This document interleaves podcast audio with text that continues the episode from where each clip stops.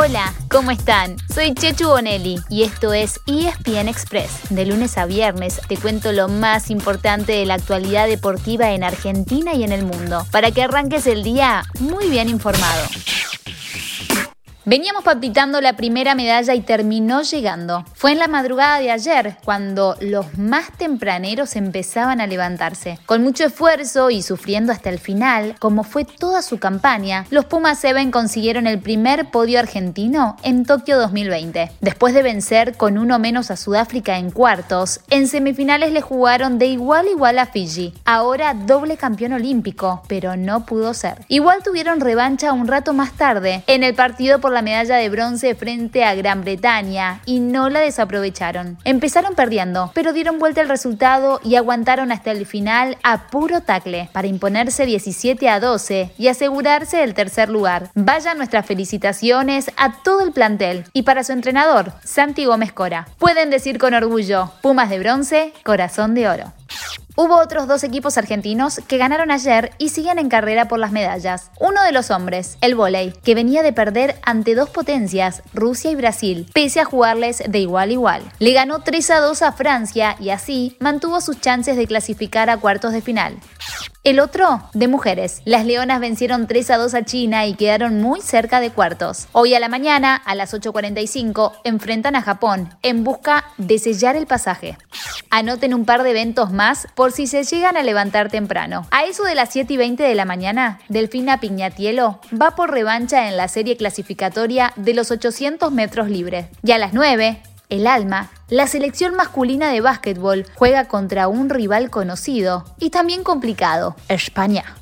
Lamentablemente ayer tuvimos que tachar dos deportes que eran candidatos a sumar medallas. Con las derrotas de Diego Schwartzman en el single y de Nadia Podoroska y Horacio Ceballos en el doble mixtos, se acabó la participación argentina en el tenis. Y también se despidió la sub-23 en el fútbol, ya que el empate 1 a 1 con España no le alcanzó para clasificar.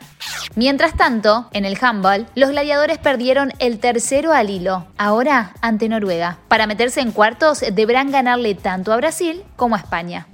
Los juegos también se terminaron para Germán Chiaraviglio, quien dio positivo por coronavirus. Así, tuvo que entrar en aislamiento en un hotel y no podrá participar de la prueba de salto con garrocha el viernes, cuando comience el atletismo. Por otra parte, se anunció que la gimnasta Simone Biles tampoco participará hoy de las finales individuales. Biles ya se había retirado de la prueba por equipos, contando que está luchando con los demonios en su cabeza por la presión y las críticas que recibió al ser considerada como la máxima estrella de estos Juegos Olímpicos. Dejamos los juegos de lado para contarles que Lionel Messi ya está de regreso en Barcelona, aunque todavía de vacaciones. Si todo va bien, la semana que viene deberá quedar cerrado el nuevo contrato de la Pulga con el club. La liga comienza el viernes 13 de agosto, es decir, en la semana siguiente que termine Tokio 2020. ¿Y por casa cómo andamos? Porque ayer continuó la tercera fecha del torneo de la liga profesional. El centro pasado, qué buena. El manotazo llegó de la cruz.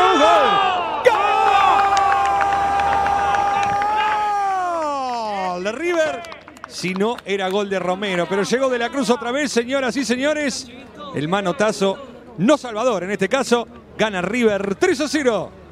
Por la tarde, Banfield derrotó 1 a 0 a Unión y Sarmiento a Platense por el mismo marcador. Atlético Tucumán se impuso 2 a 1 en Mendoza y bajó a uno de los que llegaba como puntero, Godoy Cruz, mientras que Vélez y Defensa y Justicia empataron sin goles. A la noche, Independiente superó 2 a 0 a Patronato, que también se dio el liderazgo. Y como River le ganó a Lanús, el Granate dejó la punta en manos del Rojo y de San Lorenzo. Hoy habrá cuatro partidos más. Central Córdoba con Talleres a las 14.15, Arsenal frente a Argentinos a las 16.30, Gimnasia ante Rosario Central a las 6.45 de la tarde y Newells con Estudiantes a las 9 de la noche. El viernes no hay actividad y de sábado a lunes se jugará la cuarta fecha. Y así llegamos al final de nuestro episodio de hoy. Soy Chechu Bonelli y de lunes a viernes te traigo las noticias deportivas más relevantes para que arranques el día muy bien informado. Te espero en el próximo ESPN Express. Y no te olvides, dale clic al botón de seguir para recibir una notificación cada vez que haya un nuevo episodio disponible. No te vas a arrepentir.